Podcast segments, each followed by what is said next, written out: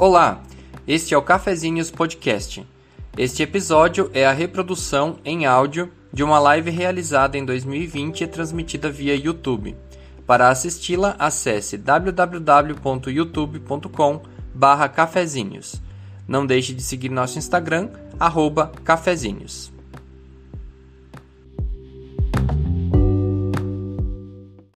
Olá, muito boa noite a todos e a todas que nos acompanham. Sejam todos muito bem-vindos e bem-vindas à nossa sexta transmissão é, de um ciclo que se conclui hoje. Né? Hoje a gente faz a última live desse ciclo de redes de computadores que foi inicialmente proposto e iniciou lá em agosto. Eu sou o professor Daniel Pigato, é, da UTFPR Curitiba, e eu convido todo mundo que está aqui hoje nos assistindo que já deixe o seu boa noite aqui no nosso chat e que informe também de onde é. Né? Pode informar a instituição, pode informar o campus, se for da UTFPR, a gente tem vários campos, né? Então pode já informar também de onde é, ou se for de uma empresa também, a gente tem recebido muitas pessoas de empresas, né? É, bom, essa live ela faz parte do curso básico em redes de computadores, uma abordagem baseada em estudos de caso, e essa ação está registrada como um projeto de ensino na Diretoria de Graduação e Educação Profissional, a DIRGRAD, e como um projeto de extensão no Departamento de Extensão da Diretoria de Relações Empresariais e Comunitárias, a DIREC, ambas da Universidade Tecnológica Federal do Paraná, campus Curitiba. Para que essa live pudesse ser realizada, a gente conta com alguns apoios importantes, por exemplo, do projeto de extensão Cafezinhos, que é o, onde a gente está fazendo essa transmissão, né, pelo canal do YouTube do Cafezinhos, o Departamento Acadêmico de Eletrônica, que é o da ELNI, aqui da UTFPR Curitiba, e o Programa de Pós-Graduação em Computação Aplicada, o PPGCA, também do campus Curitiba. A gente já convida todo mundo a se inscrever no canal que, é, que a gente está transmitindo essa live, né?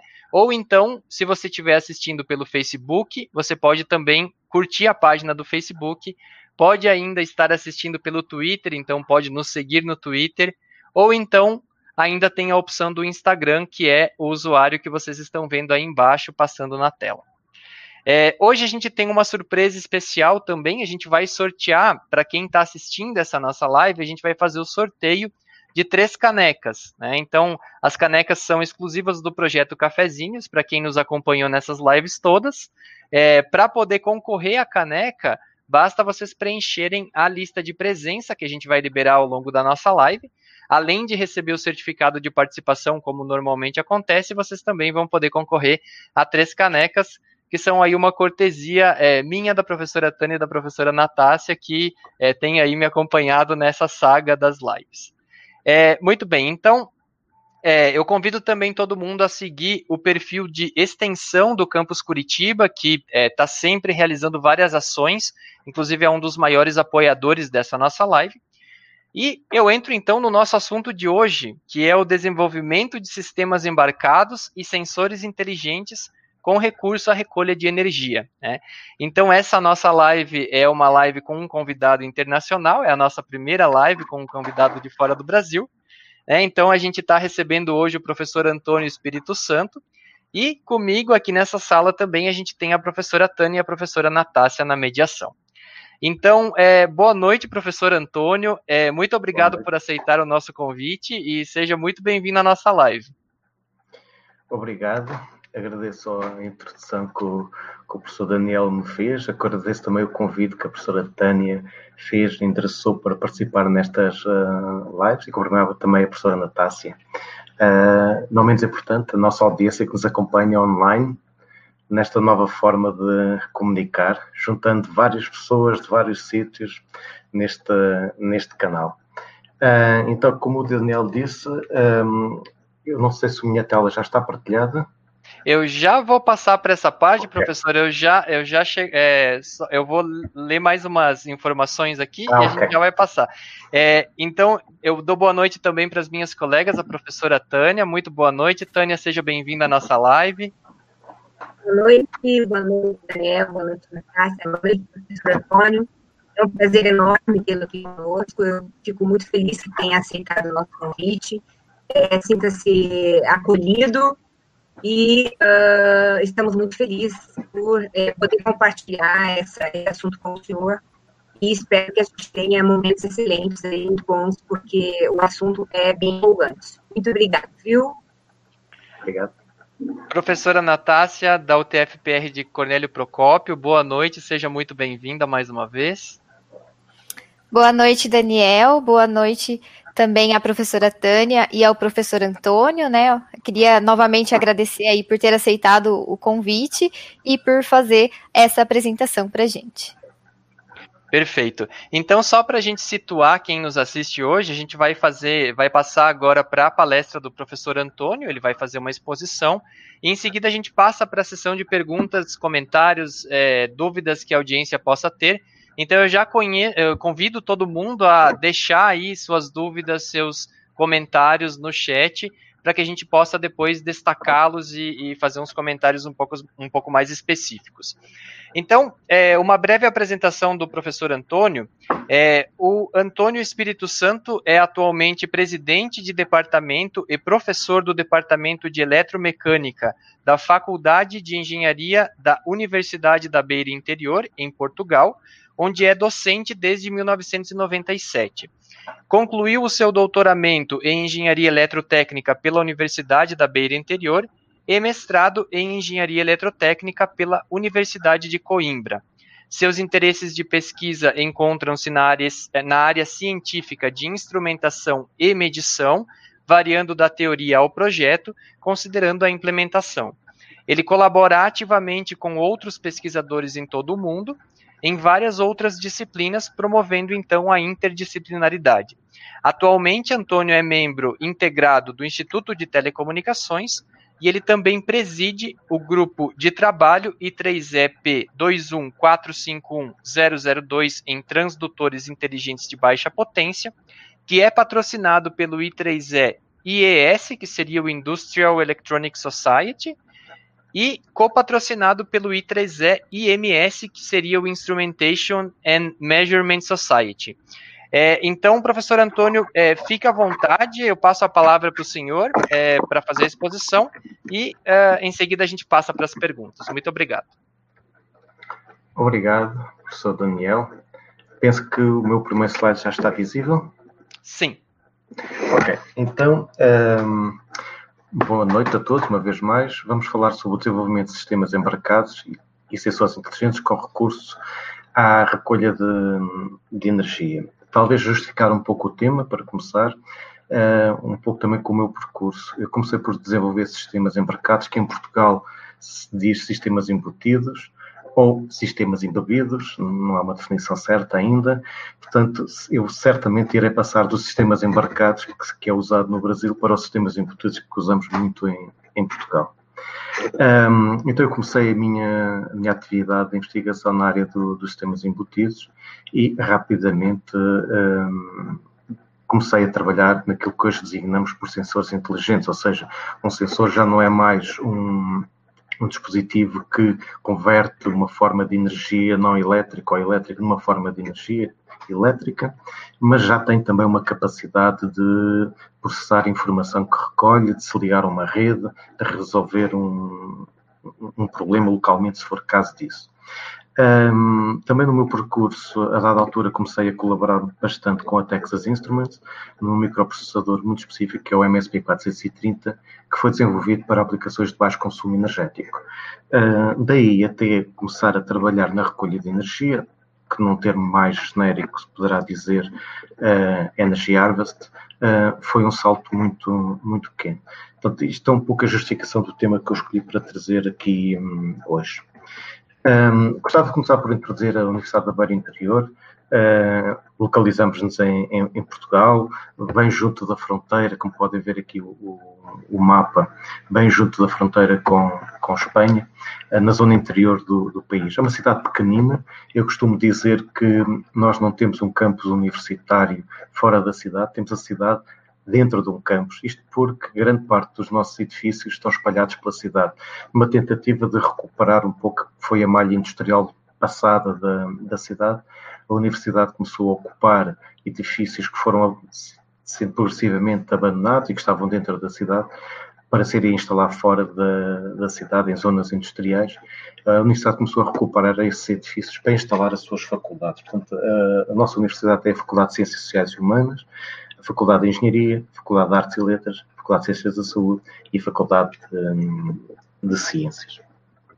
Bem, aqui vocês conseguem ver uma vista da, da, cidade, uma cidade pequenina, temos cerca de 50 mil habitantes, uh, mas aqui vem uma das entradas da cidade que é uh, partilhada também com uh, a entrada principal da, da universidade.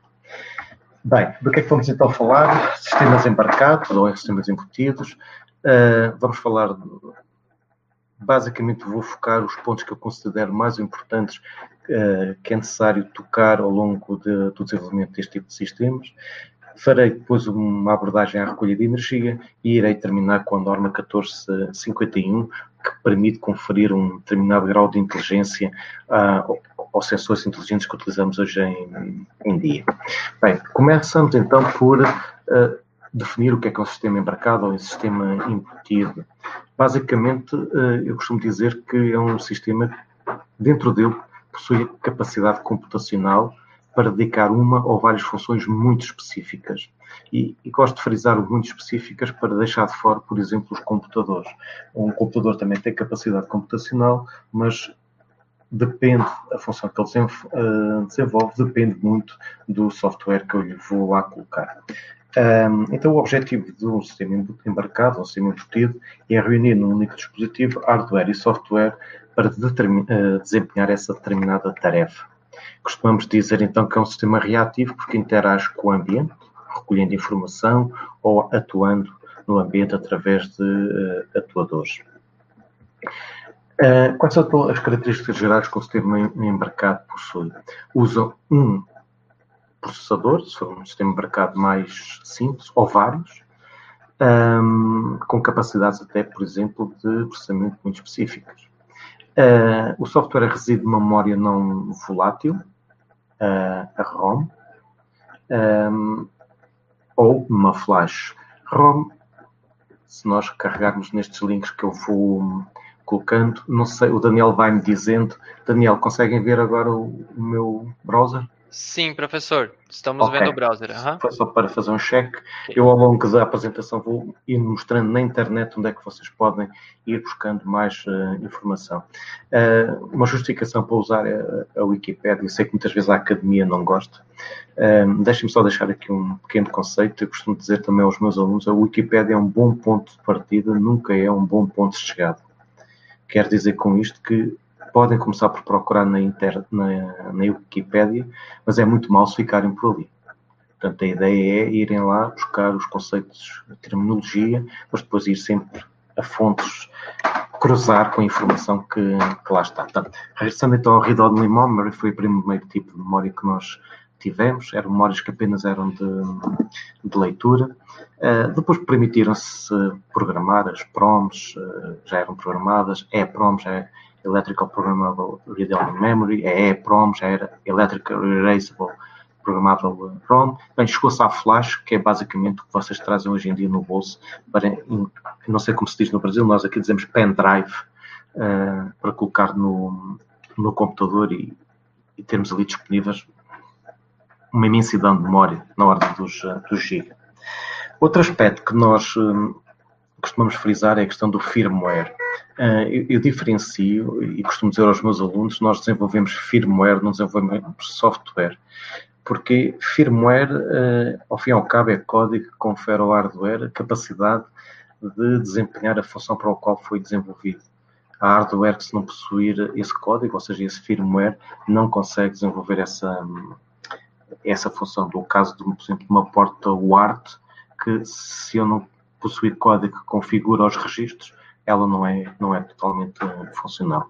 Depois também um, temos que ter atenção o desempenho. Hoje queremos dispositivos de dimensão reduzida, baixo consumo, alta eficiência e elevada fiabilidade. Um, então, um dispositivo destes pode ser uh, uma complexidade baixa, só processador, como já tinhas dito, ou vários processadores.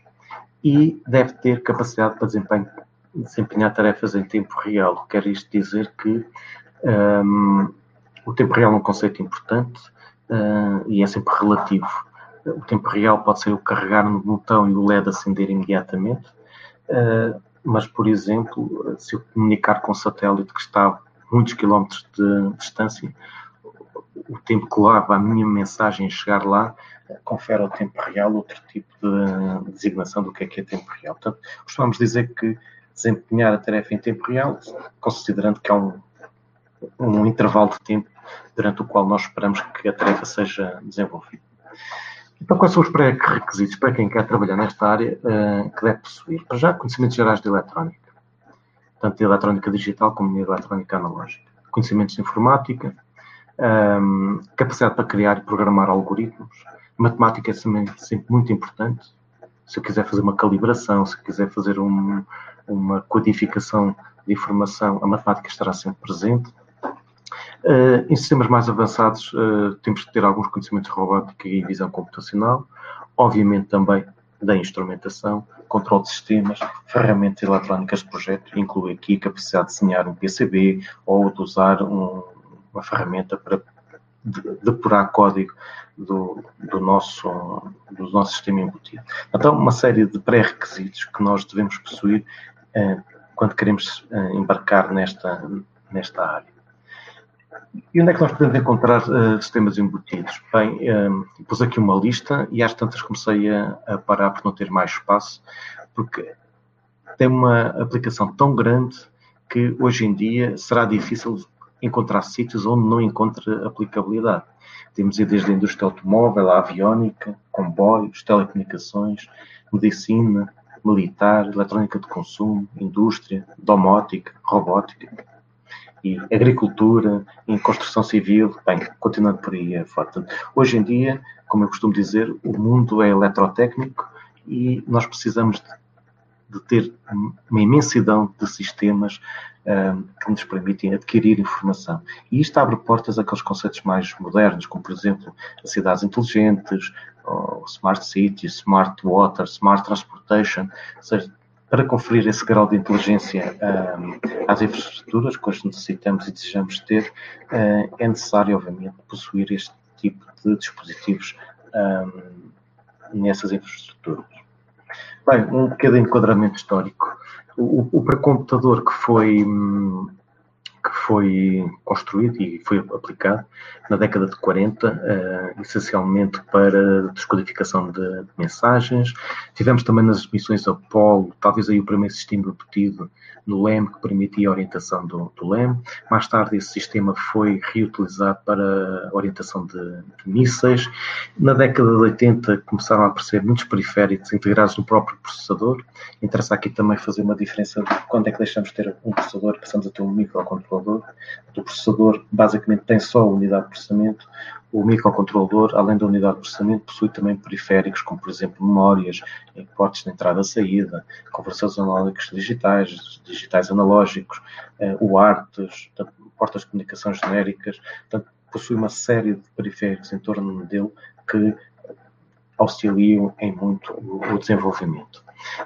Um, hoje em dia, então, como eu estava a dizer, um, é muito difícil nós, no dia a dia, não estarmos em contato ao longo do dia com vários exemplos de sistemas embutidos. Por exemplo, desde o cartão para abrir a porta do, do prédio, um, há aquilo que nós em Portugal chamamos via verde, que é quando passamos com o carro numa, num pórtico que tem RFID, que detecta qual é o nosso carro e nos cobra a respectiva portagem, por aí fora.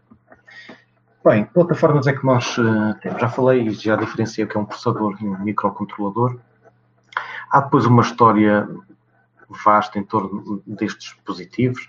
Por exemplo, a ARM é uma empresa que faz uh, desenvolvimento de microcontroladores. Quase todos nós, hoje em dia, trazemos no bolso um ARM. Uh, este dispositivo encontra aplicação, principalmente na área dos telemóveis.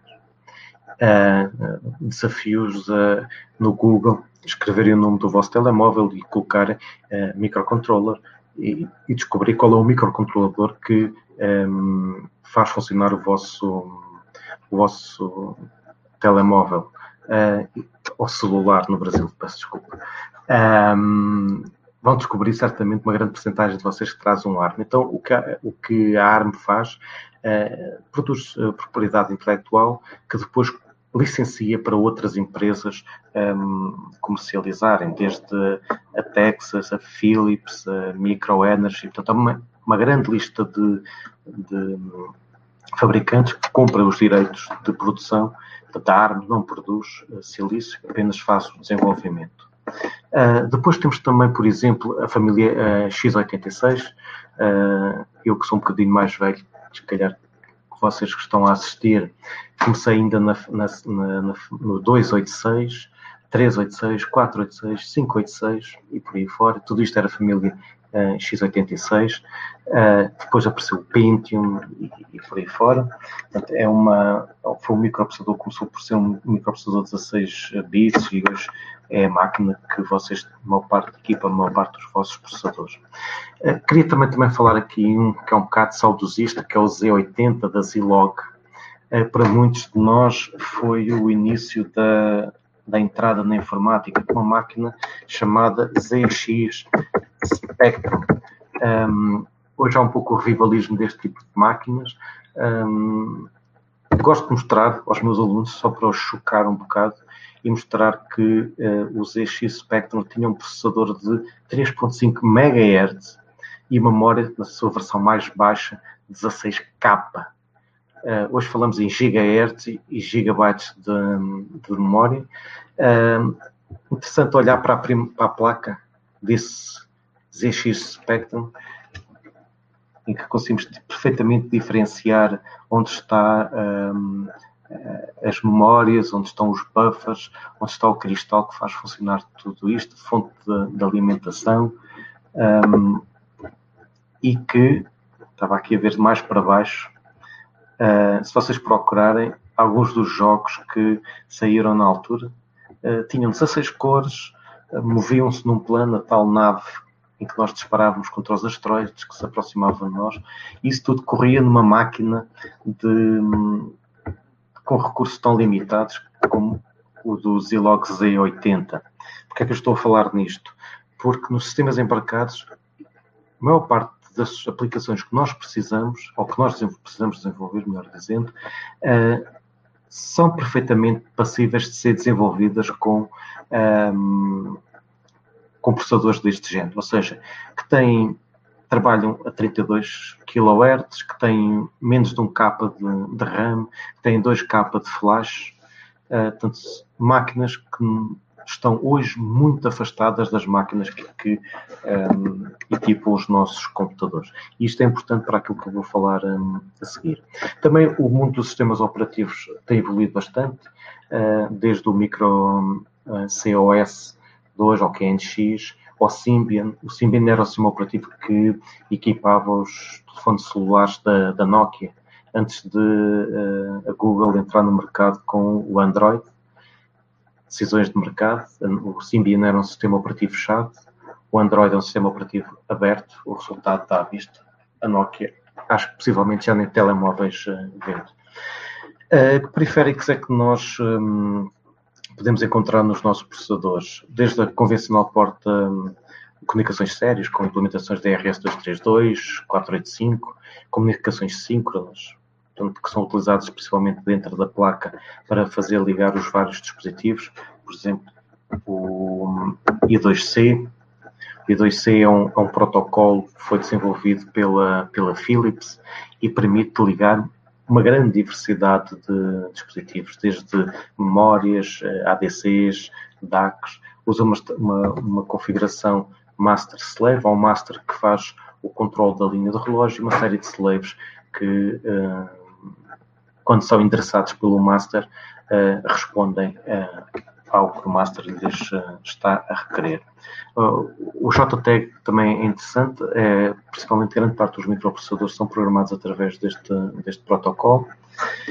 E o SPI, um pouco competido com o I2C, embora enquanto que o I2C temos um barramento, o SPI é peer-to-peer, -peer, portanto, tem um dispositivo que fala com outro. Embora tendo um chip select, permite-me um, ter o mesmo master comunicar com vários slaves através da linha de seleção do, do, do slave.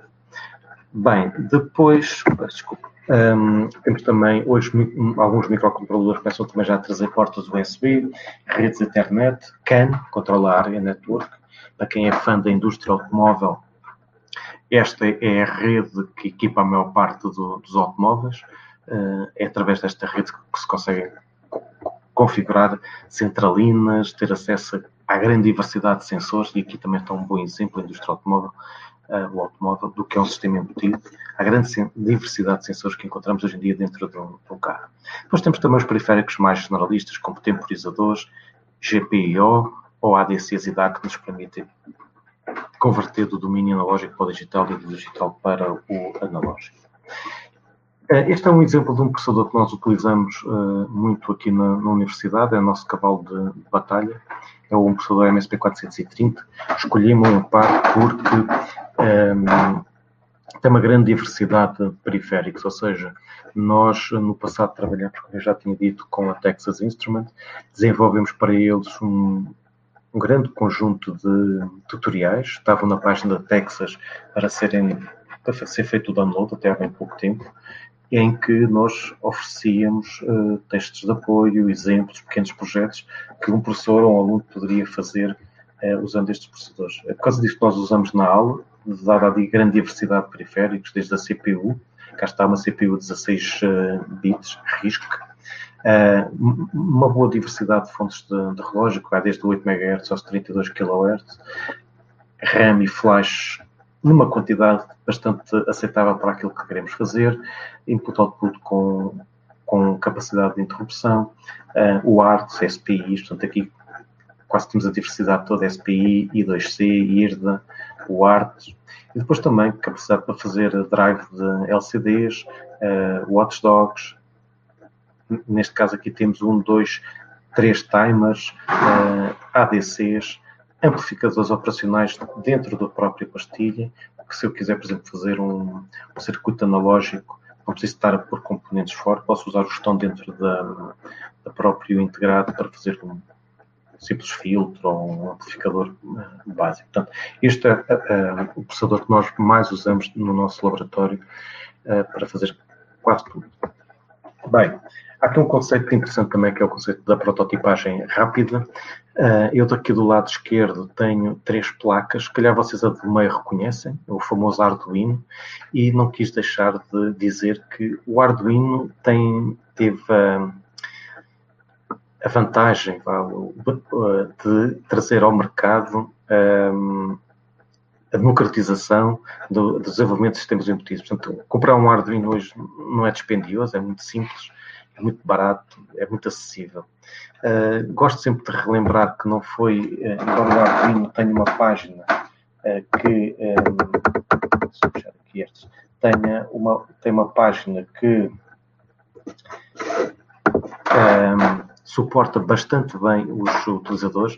Vocês encontram aqui nestas páginas desde informação sobre uma grande diversidade de, de, de hardware, uh, software, exemplos, documentações, tutoriais, uma comunidade muito forte que apoia quem está a desenvolver. Normalmente estes fóruns de discussão uh, têm pessoas desde quem não percebe nada do assunto até quem é ultra expert e gosta de partilhar o conhecimento que tem com, com os outros.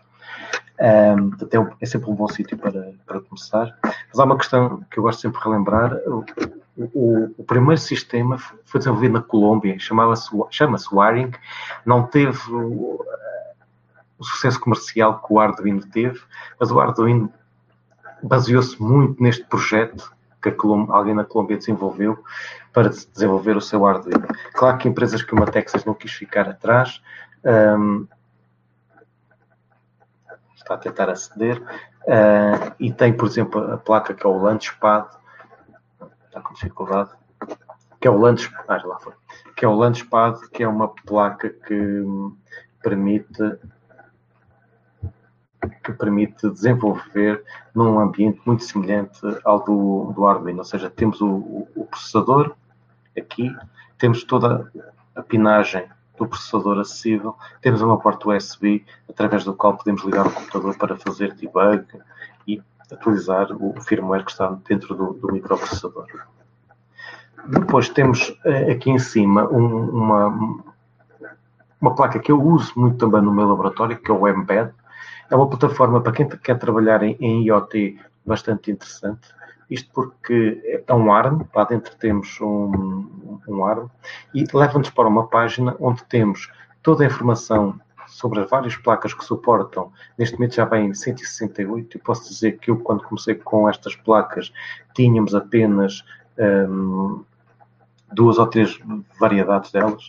Tem um sistema operativo e depois tem muita documentação, muito código, que usa uma filosofia um pouco diferente do, do, do Arduino. Enquanto o Arduino é programado numa linguagem chamada Processing, um, o Embed é programado em C, C++ e o para mim, para os meus alunos, eh, eu prefiro usar. Depois temos sistemas mais eh, poderosos como eh, o Raspberry Pi ou a BeagleBoard, que têm processadores muito mais poderosos e são praticamente pequenos computadores. Portanto, temos aqui uma diversidade de sistemas que vocês podem adquirir para começar a desenvolver os vossos projetos.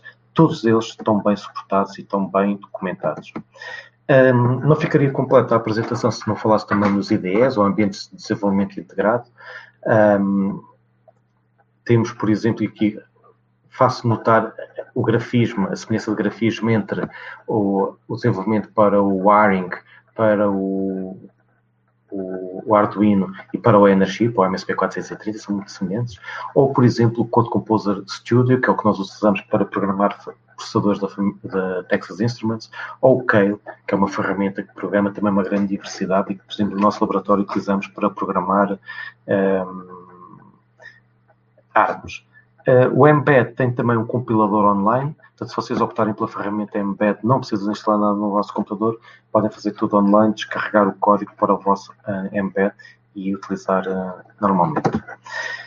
Bem, chegamos então à recolha de energia, andando um bocadinho atrás este foi o, a família de processador com que nós trabalhamos, o MSP430, consome muito, muito pouco e isto começou-nos a, a, atrair o interesse para alimentar estes processadores sem necessário, sem recorrer a uma fonte de alimentação convencional ou a uma bateria. Uh, o conceito de energy harvesting basicamente prende-se com, se nós olharmos à nossa voz, à nossa volta, temos uma grande diversidade de fontes de energia. Por exemplo, podemos provocar vibração num, num tubo e converter essa vibração, não mais é do que energia cinética, a energia elétrica, usando, por exemplo, um piezoelétrico, ou, por exemplo, usando um, as placas do condensador, em que as afastamos repentinamente e conseguimos extrair energia do campo eletrostático para uh, utilizar. Ou, por exemplo, o que vocês muito conhecem, conversão de energia solar uh, luminosa, radiação luminosa em energia elétrica, ou, por exemplo, usando o efeito Peltier, que basicamente recorre à diferença de temperatura entre duas fontes para, usando um termogerador, produzir energia elétrica. Ou também, por exemplo, uma mola eh, com uma, uma, com uma, onde está suspenso um magneto em que um, ehm, ou andar para cima e para baixo faz variar o fluxo na bobina e com isso, ao variar o fluxo induz uma tensão e com essa tensão induzida uh, podemos converter a energia da vibração numa, numa, numa energia elétrica. Uh, vou mostrar alguns projetos que nós temos desenvolvido. Por exemplo, numa canalização, uh, desenvolvemos um, um pequeno uh, triângulo, não é triângulo, um prisma que se coloca lá dentro, que provoca esta cavitação que vocês veem aqui. ao provocar esta cavitação, vai provocar nesta zona 3 uma vibração que nós podemos recolher utilizando, neste caso aqui, cá está desenhado, um, um conversor piezoelétrico para converter energia elétrica. Um, aqui temos um ensaio de um, de um, de um conversor piezoelétrico em que vocês reparem que a potência que estamos a falar são potências relativamente baixas, na ordem dos miliwatts. Uh, isto funciona e serve para alimentar os nossos processadores porque eles consomem muito pouco, não só por a eletrónica é uma eletrónica que consome pouco, mas também porque a forma como nós utilizamos e como os programamos uh, vai ser no sentido de reduzir o consumo. Por exemplo, estes processadores estão grande parte do tempo adormecidos e quando estão adormecidos consomem qualquer coisa como 6 microampere, coisas muito, muito, muito, valores muito, muito baixos. Outro exemplo em que convertemos a energia das vibrações em energia elétrica através do conversor do gerador eletromagnético. Mais uma vez chamo a vossa atenção para a potência, aqui na hora dos 0,05 miliwatts, ou outro, um pouco, que usamos um conversor termoelétrico, célula Peltier, usando o feedback, CIVEC, em que convertemos o calor da radiação solar um, em energia elétrica. Aqui o calor uh, está no material mudança de fase, uh, basicamente pensem nisto como uma bateria termoelétrica, uh, a fonte fria é proporcionada pela água. O facto de todos estes exemplos que eu tenho estado a mostrar estarem relacionados com água foi porque foram desenvolvidos por um projeto que estudava o nexus água-energia. Outro que trabalho está a ser, está a ser, quer dizer, foi desenvolvido pelo aluno, ele acabou agora a tese de doutoramento, está a entregar, em que usávamos água residual para produzir uh, energia. Uh, portanto, basicamente tínhamos bactérias num dos, uh, num dos lados, bactérias decompõem a matéria orgânica e basicamente essa, essa operação é uma oxidação-redução, em que há libertação de, de eletrões nós, através de elétrodos, conseguimos recolher esses eletrões e utilizar para alimentar os nossos sensores. Mais uma vez, aqui a quantidade de energia produzida também é relativamente baixa, mas é suficiente para alimentar os nossos uh, sensores. Bem, uh, chega então à, à estandarização em, em sensores inteligentes. Temos trabalhado até em rede com outros, uh, outros parceiros com, nesta família de standards que é o 1451. Uh, ah, o facto de ter um 2 aqui antes, deixem-me explicar isto, tem o facto de, uh, quando aparece I3ES 1451, é, uma, é a mesma norma que está aqui, no entanto, quando foi, passou a ser reconhecida pela ISO e pela ESC, de uma forma de convenção, acrescentou-se este, este 2 à frente. Na realidade, isto não é uma norma, é uma família de normas, em que vocês conseguem ver aqui, tem, por exemplo, traço 1 traço 1, traço 1, traço 2, traço 1, traço 3, por aí fora. Cada uma destas famílias, uh, normas da família, dedica-se a, um, a estudar um, um, problema muito concreto. Por exemplo, o traço, aqui está X, mas hoje em dia já é o DOT 5, é o SNMP, ou, por exemplo, ainda aqui não está representado, mas vai haver um suporte MQTT, ou TCP-UDP, portanto, uh, cada uma destas famílias trabalha sobre um assunto muito específico. Então, como é que a norma aparece aqui nos sensores inteligentes? Uh, imagina que tem a rede utilizador, pode ser uma internet, por exemplo, em que tem um, um módulo que nós chamamos NCAP, ou Network Capable Application Processor, que tem a função de servir de gateway entre a team, e podemos, uh, e a team é o Transducer Interface Module, em que Cada endcap serve de gateway entre uma ou várias teams, uma rede de teams, que estão ligadas a endcap, em que, através da endcap, conseguem ter acesso à, à rede. Um, a team pode estar ligada à endcap, dependendo do protocolo que se adotar. Se for o DOT2, será série, se for o DOT5, será wireless. Um, dentro da team, temos canais, portanto, time é constituído por canal e no, na extremidade de cada canal estará um transdutor, que interessa diferenciar entre o que é, que é um transdutor e um sensor. O sensor converte uma grandeza não elétrica numa grandeza elétrica, um atuador com, uh, converte uma grandeza uh, elétrica numa grandeza não elétrica. Então, um transdutor, ao fim e ao cabo, transforma uma grandeza elétrica, uma grandeza noutra grandeza. Então podemos dizer, ao fim e ao cabo, que o motor é um transdutor, transforma energia elétrica em energia mecânica. Mas também pode ser um sensor, eu posso ter um pequeno gerador elétrico em que a tensão, o nível de tensão produzido é função da velocidade. Então posso inferir a velocidade da rotação medindo a tensão de saída, portanto, usá-lo como sensor. Portanto, aqui falaremos sempre em transdutores. Um, então, uma team pode ter um ou, ou, vários transdutores, portanto, tem canais, cada um deles vai estar entrado num, canal.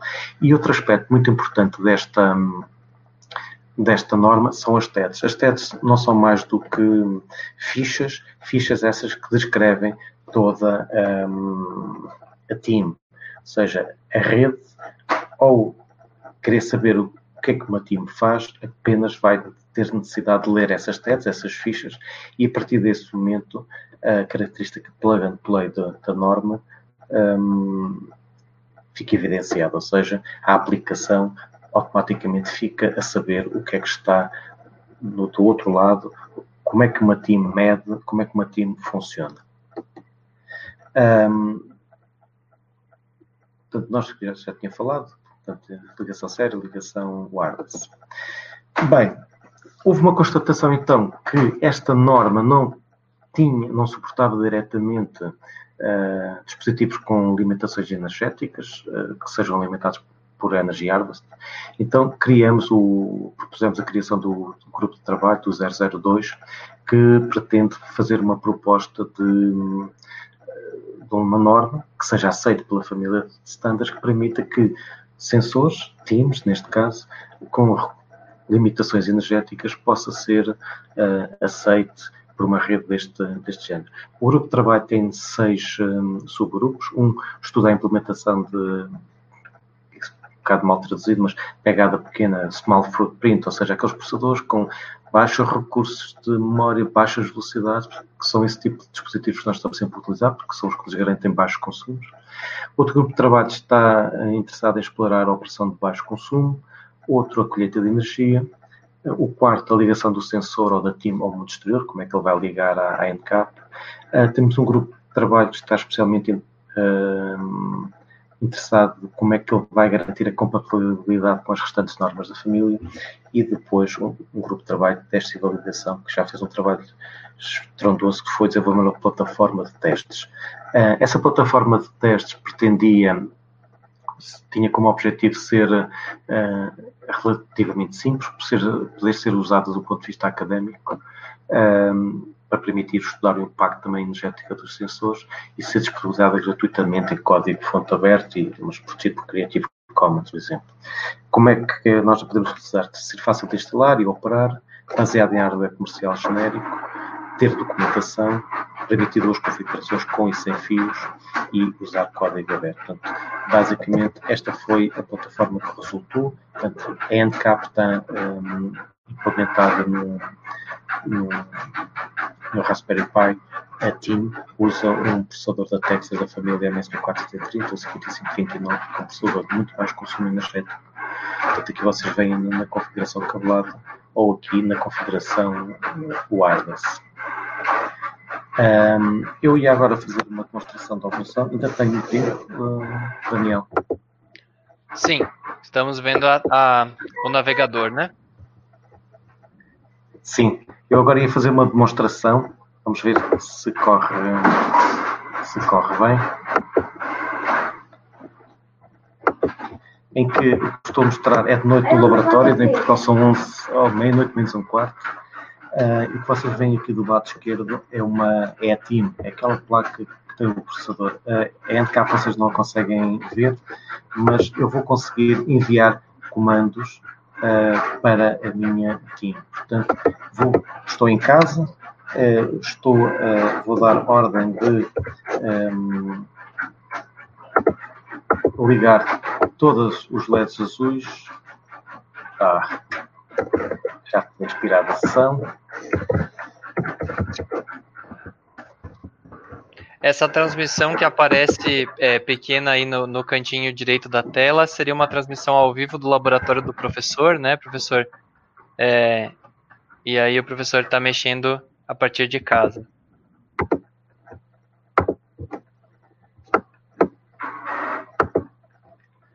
Ok. Em princípio, vamos conseguir então temos que reiniciar, reiniciar então aqui a nossa live.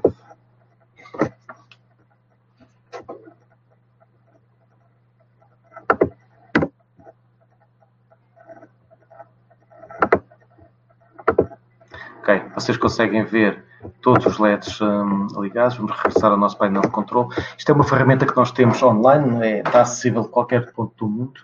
Uh, isto só para demonstrar o que é que nós podemos fazer em rede, ou seja, eu tenho um dispositivo que está a uns quilómetros da minha casa e estou a conseguir enviar comandos para ele. Por exemplo, consigo requerer as tais TEDs que eu falei há bocado, que são estes ficheiros que terão uma, uma funcionalidade específica, ou, por exemplo, apagar todos os, um, os LEDs apagaram, ou inclusivamente, por exemplo, posso uh, pôr a, wake, a team para dormir, como foi o caso, ou um, acordá-lo, como é agora o caso, outra vez.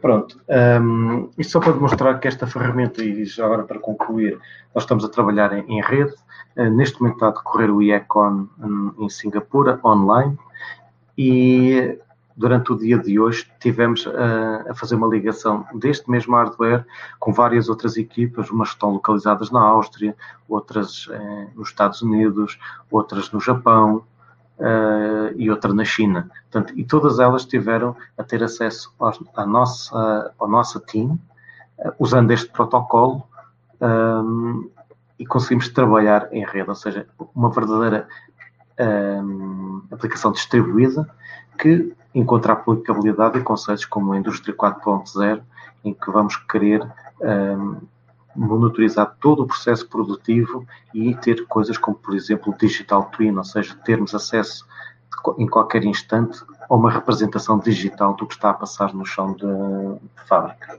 Pronto, terminava aqui a minha apresentação. Daniel. Certo. É, eu vou retornar aqui as professoras Tânia e Natácia. É, muito bem, professor. Muito obrigado pela exposição. É muito interessante. Tem bastante assunto para a gente discutir. É, eu já convido até o pessoal que está aqui nos assistindo, que tiver dúvidas, quiser colocar aqui para o professor, pode colocar. É, a gente já vai começar a destacar as perguntas. É, eu posso passar a palavra para a professora Tânia primeiro? Pode ser? Pode ser. Certo. Então fica à vontade, Tânia. Tá bom. Bom, deixa agora com mais calma, com tudo funcionando.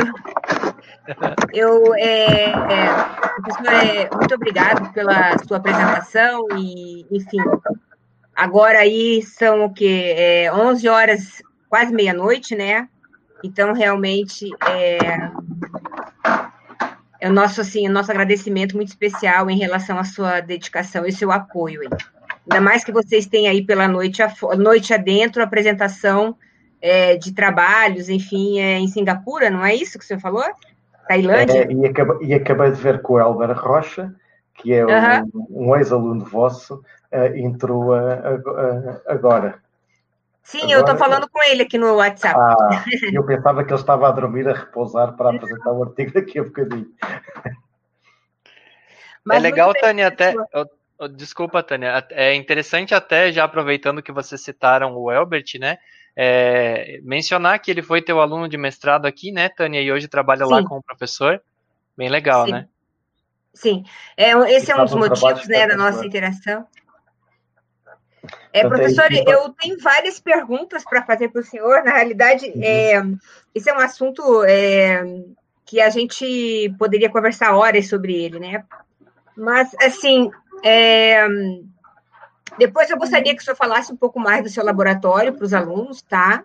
E das uhum. possibilidades que a gente tem, que o senhor tem aí para em termos de pesquisa, né? Mas eu, eu gostaria de fazer um, uma, um questionamento é, a respeito dessa solução. É, bom, esse padrão, né, o padrão é, 1451, ele uh, é importante por conta da heterogeneidade das redes, né, do, dos transdutores, né? E a, a, a, intenção é, na realidade, que as soluções não dependam da rede, certo? Que esses, esses transdutores, eles se comuniquem entre si e não dependam da rede, porque, às vezes, o investimento da rede é muito mais alto do que o próprio investimento nos uh, nesse, nos sensores, certo? Uhum. Então, é, em virtude disso, é, é, eu imagino, e imagino que é, os alunos que estão aqui nos assistindo, é, devam ter um interesse é, em saber o quanto isso é importante, o quanto isso representa, né, para a, a solução da indústria 4.0. Porque às vezes você fica falando, ah, sensor comunicando com sensor, mas é, efetivamente isso é, uma, isso é uma solução muito importante dentro da, das soluções da, da indústria 4.0, né? Porque uma vez que a gente passe não depender mais dos protocolos de redes que a gente está habituado, então eu imagino que esse estudo e essa dedicação toda acaba se valorizando muito mais, né? Uhum. É. Um, só enquadrar um pouco o, o projeto que estamos a, a desenvolver. Uh, eu neste projeto tenho dois alunos de, três alunos de doutoramento a, a, a trabalhar. É o Albert eh, Rocha, que, foi, que veio aí do, do Brasil e está um, responsável por desenvolver toda a parte da ENDCAP, e costumo dizer a parte de cima, e depois Sim. é o João Pereira, que está também a fazer um trabalho muito interessante na camada mais baixa, ou seja, no desenvolvimento das teams.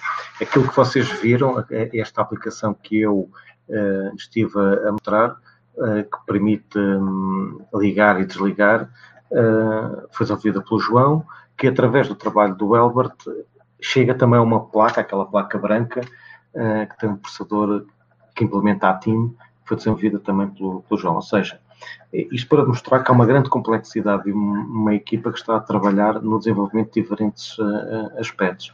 E, e, para isso também contribui um pouco a formação de base cada um deles. O João é engenheiro eletrotécnico, o Albert tem uma grande apetência na área da, da informática um, ehm, e complementam-se muito bem um ao outro, no sentido em que um, ehm, o Albert estará mais responsável pela parte da camada de cima da interoperabilidade com os outros dispositivos e o João no desenvolvimento mais uh, físico do chão de, de, fábrica, das teams. Portanto, um dos aspectos que eu quero que ele agora comece a desenvolver é esta questão da, da energia e da disponibilidade da, energia numa, numa team. Uh, indo agora então ao, à indústria 4.0. Uh, o, o, trabalho é, é, suportado por um, por um consórcio, do qual o, o principal um, parceiro, principal no sentido de coordenar o, o, projeto, são todos importantes, como eu costumo dizer, um, é a PSA, não sei se o Brasil tem essa designação, é a Peugeot Citroën.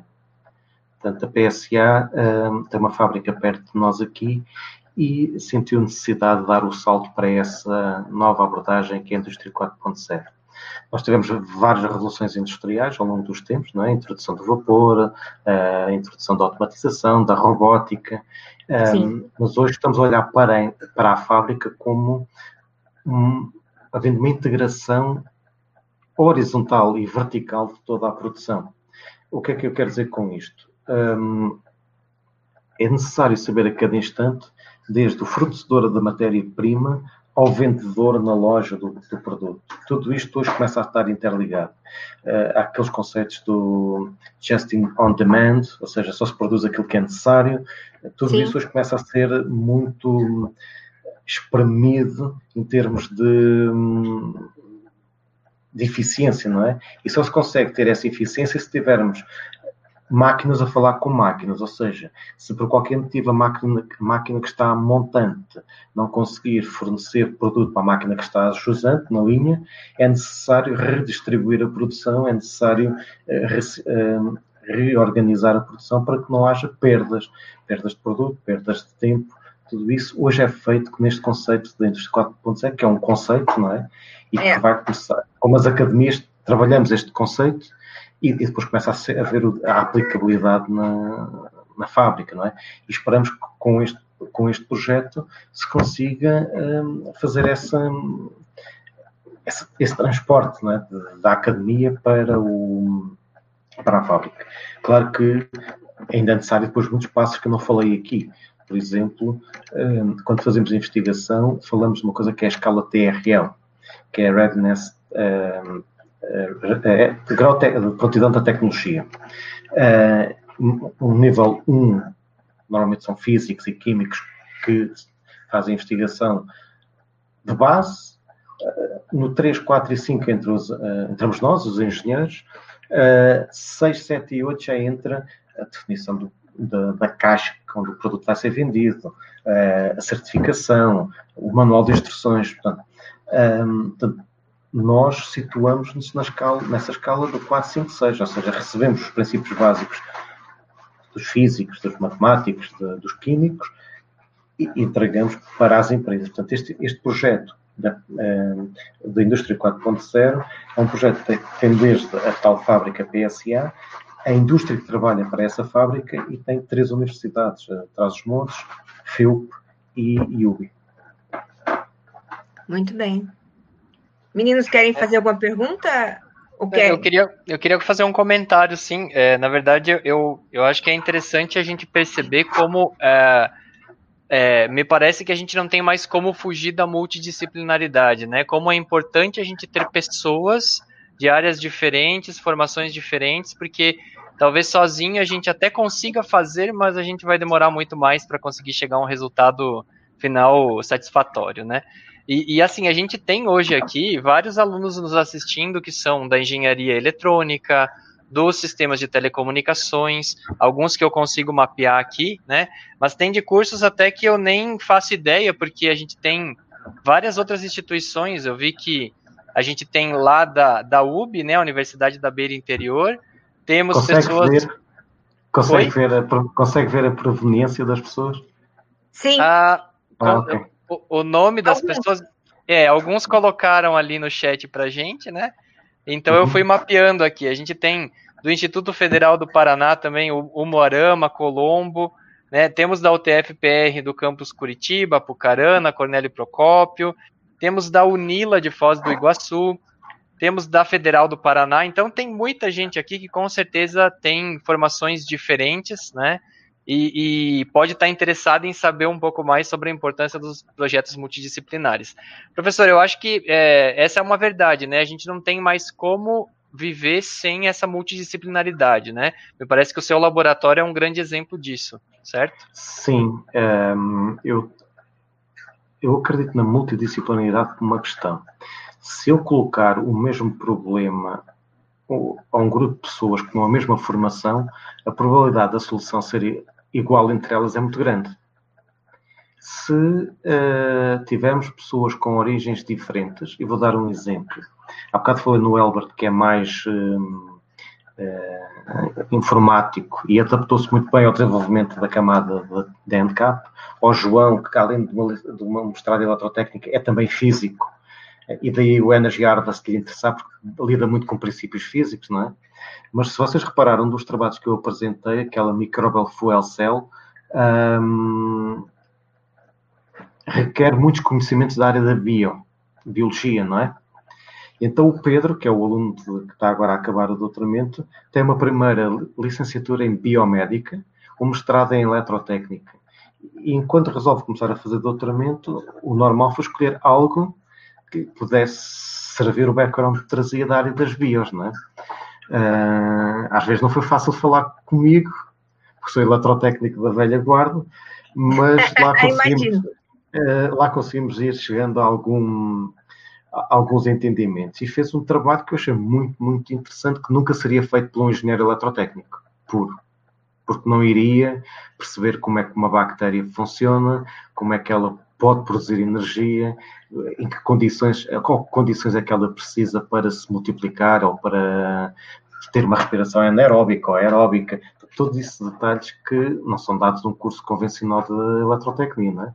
Portanto, cada vez mais, e temos que ir, ou, ou temos uma equipa muito grande, e quando digo grande, é mesmo grande, pessoas numa área muito focada, e aí sim podem ser todos uh, ter a mesma formação, ou se temos equipas pequenas, só temos a ganhar em ter a multidisciplinaridade. Porquê? Porque conseguimos ir para aquelas zonas muito pouco confortáveis, que são as zonas de fronteira. Uh, tipicamente, se virmos um mapa em que há várias cores, não é? Em que vão mudando umas tonalidades para as outras, aquelas zonas de mudança de tonalidade são é uma zona muito desconfortável, não é? Porque alguém está a começar a perder o pé naquela, naquela zona, não é? Se estivermos na zona central, onde é tudo azul, ah, estamos todos muito confortáveis, não é? Mas quando começamos a caminhar para outra zona que começa a ficar vermelha, ali uma zona que há a mistura das duas cores, nem os vermelhos se sentem muito bem, nem os azuis. Então, aquela zona ali de fronteira é uma zona multidisciplinar, multidisciplinar não é fácil, mas saem coisas muito interessantes dessas zonas. É aquilo que costumamos dizer fora da caixa, não é? Ou fora da zona de conforto também. Fora da zona de conforto. Com certeza.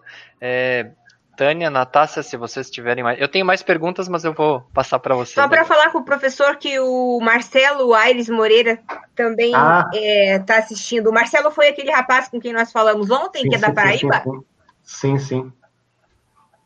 Eu, o Marcelo... E me diz uma coisa, professor. Como é que os brasileiros foram parar aí na, na, na UBI?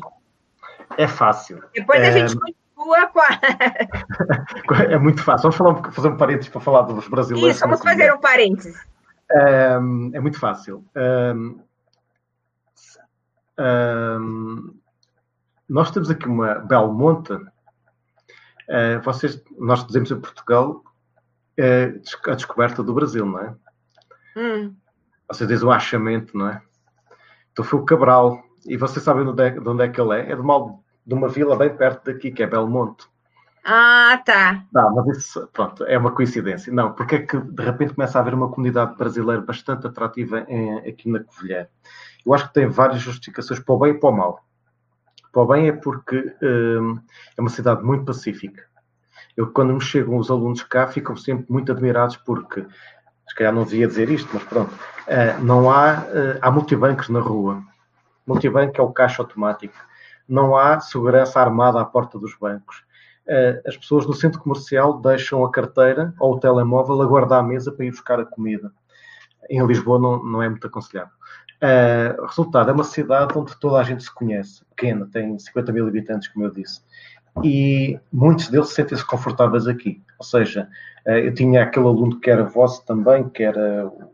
o ainda vou tentar descobrir se ele, ele, era de Curitiba, se ele andou na vossa universidade, que era o Weber.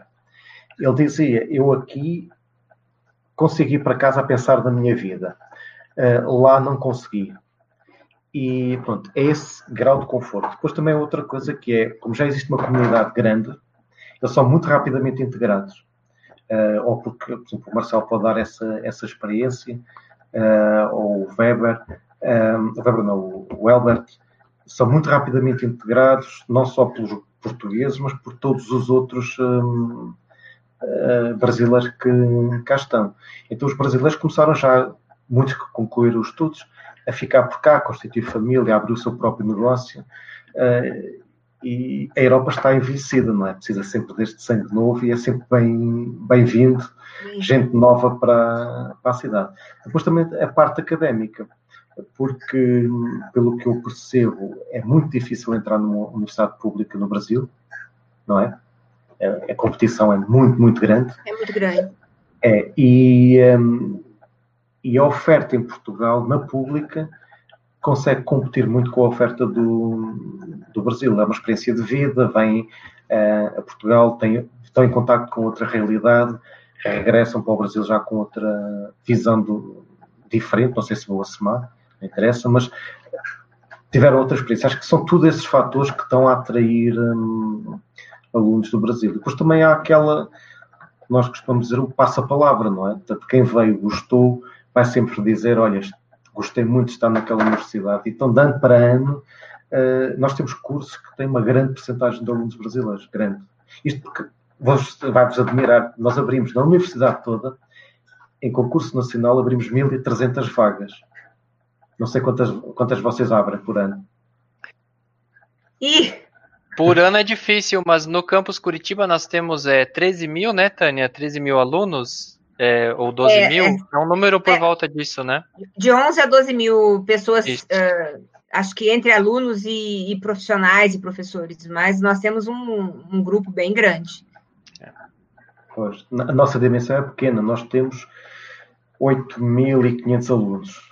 Portanto, em Portugal somos pequenos, para uma escala mundial, sei lá, vamos aqui perto em Espanha, estamos bem perto de Madrid, 4 horas de carro até Madrid e a Complutense de Madrid tem 90 mil alunos.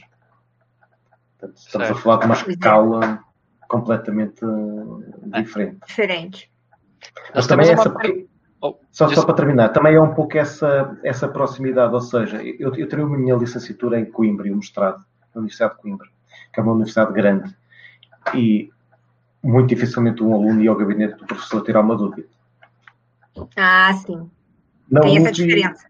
Na UBI é toda a hora, nós estamos sempre na universidade, os alunos podem, por exemplo, usar muito o laboratório para fazer coisas deles, ou seja, pequenos projetos que eles estão a desenvolver, falam com o professor, se pode ir ao laboratório fazer algo fora de, da hora de, da aula. Portanto, há uma proximidade muito maior do que só possível porque é uma universidade pequena. Se começarmos a crescer muito, isso obviamente perde-se. Acho que é isso tudo que, atrai Os brasileiros. Dos parênteses. Tá certo.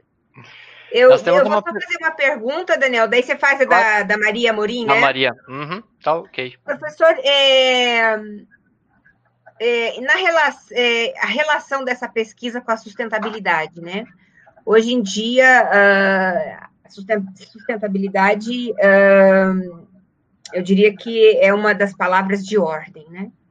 E aí é, existe aí essa a possibilidade de se fazer, então, aliar essa, é, é, esse conjunto, né, que é a reabsorção de energia, de energia para poder fornecer energia para os trans, transdutores. Eu gostaria que você falasse um pouco sobre é, a importância, né, dessa, desse aspecto da sustentabilidade que pode ser usada né, na, nessa solução também. Uhum. Ok. Relativamente ao energia árvore, para já o que nós queremos fazer e estamos a fazer é só alimentar sensores, ou seja, a quantidade de energia que estamos a recolher é muito pequena. Mas já é Sim. é muito interessante por uma questão muito simples. Quando falamos na internet das coisas, está subjacente um, uma grande quantidade de nós sensores. Centenas, milhares. É. Se forem alimentados por uma bateria, hum, bem, podemos se calhar pensar em criar uma nova profissão, que é o substituidor de baterias, não é? Alguém Sim. que vai infinitamente andar a substituir baterias. Não é viável, não é? Um, além de ter que substituir a, a bateria, pode-se dar o caso de muitos desses sensores nem sequer estarem acessíveis. Ou estão enterrados, Sim. ou estão dentro de um tanque, ou, ou estão a uma grande altitude, o, o, o que for. Então, o Energy Harvest começa a ser atrativo nessa solução. Depois, se calhar, há uma área na qual eu não trabalho, que é o Energy Harvest em grande escala. E podemos chamar quase regeneração de energia.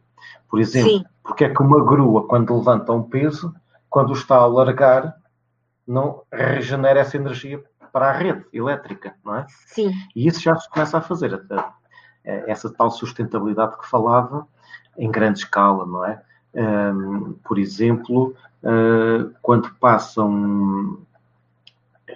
Eu gosto de sempre de dar um exemplo uh, aqui na Covilhã, uh, mas posso complementar com outro em Lisboa, que é, no passado, nós já fizemos isso. A Covilhã era uma, uma cidade industrial que no século XVII, XVIII, começa a ter uma indústria hum, têxtil muito grande e a fonte de energia primária era a água. Ou seja, não foi em vão que a cidade está num, numa, numa colina, não é? Uh, porquê? Porque usávamos a força da gravidade da água, energia potencial, e, e acionavam-se todos aqueles engenhos. Com o aparecimento do, do vapor primário e depois da eletricidade, há um abandono da utilização dessa fonte de energia. Uhum. A questão que eu coloco e tenho colocado aqui a alguns políticos uh, é por que não revoltar a utilizar essa energia? A água continua lá a correr, portanto, não desapareceu. Só que agora corre para o mar. Para o rio hum. e depois para o mar. Sim. Porquê é que as cidades não voltam outra vez a reutilizar a energia que, que antigamente utilizávamos, não é? Um, e com a facilidade de produzir energia de fontes fósseis ou deixou de se utilizar, não é? Portanto, eu aqui separava em dois campos. A energia harvest para sensores, a, reutilização, a recuperação de energia ou a regeneração de energia para reutilizar na, na, rede. Outro exemplo que eu estava a pensar era quem visitar Lisboa, há dois elevadores em Lisboa muito engraçados, que são dois, basicamente, eh, e que são ligados pelo mesmo cabo. E um, quando este chega lá acima, é cheio com um tanque de água, o que torna muito mais pesado que o outro. E quando chega Sim. cá abaixo, esvazia o, o, tanque da água e este cá em cima enche outra vez com o tanque de água e eles passam o dia a andar por cima e para baixo usando só água para se moverem. São muito antigos esses elevadores. Hoje são praticamente turísticos. Mas pronto, não deixa de ser um exemplo em que se usa uma fonte endógena, porque aí é o grande, o grande problema. Eu às vezes fico pasmado quando se faz um pouco a propaganda das energias ditas limpas. O hidrogênio, Sim. por exemplo. Como é que nós estamos a produzir nitrogênio?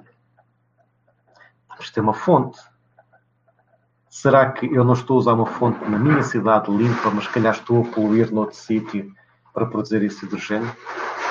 às vezes temos que ter um bocado de cuidado com, com isso. O renovável, o, a energia limpa, às vezes pode não ser tão limpa quanto, quanto aparenta ser, não é? Mesmo no caso uhum. dos carros elétricos, com as baterias de íons de lítio, não é? Pois é. ter muito cuidado o que se vai fazer essas milhares de baterias que vão começar a ser uh, uh, lançadas fora, não é? Pois onde é, é onde vão ser, colocar isso? Onde é que elas vão ser desmanteladas? Pois é. Não é? Eu sei, é. eu quero falar aqui. Ok. tá certo. Bom, eu vou passar para a pergunta Daniel. da Maria, né? A Maria deixou uma pergunta aqui no, no chat, eu vou colocar ela na tela. É, professor, no caso do controle do microcontrolador por usuários em diferentes países, a diferença geográfica é muito afetada por lentidão ou problemas de ping?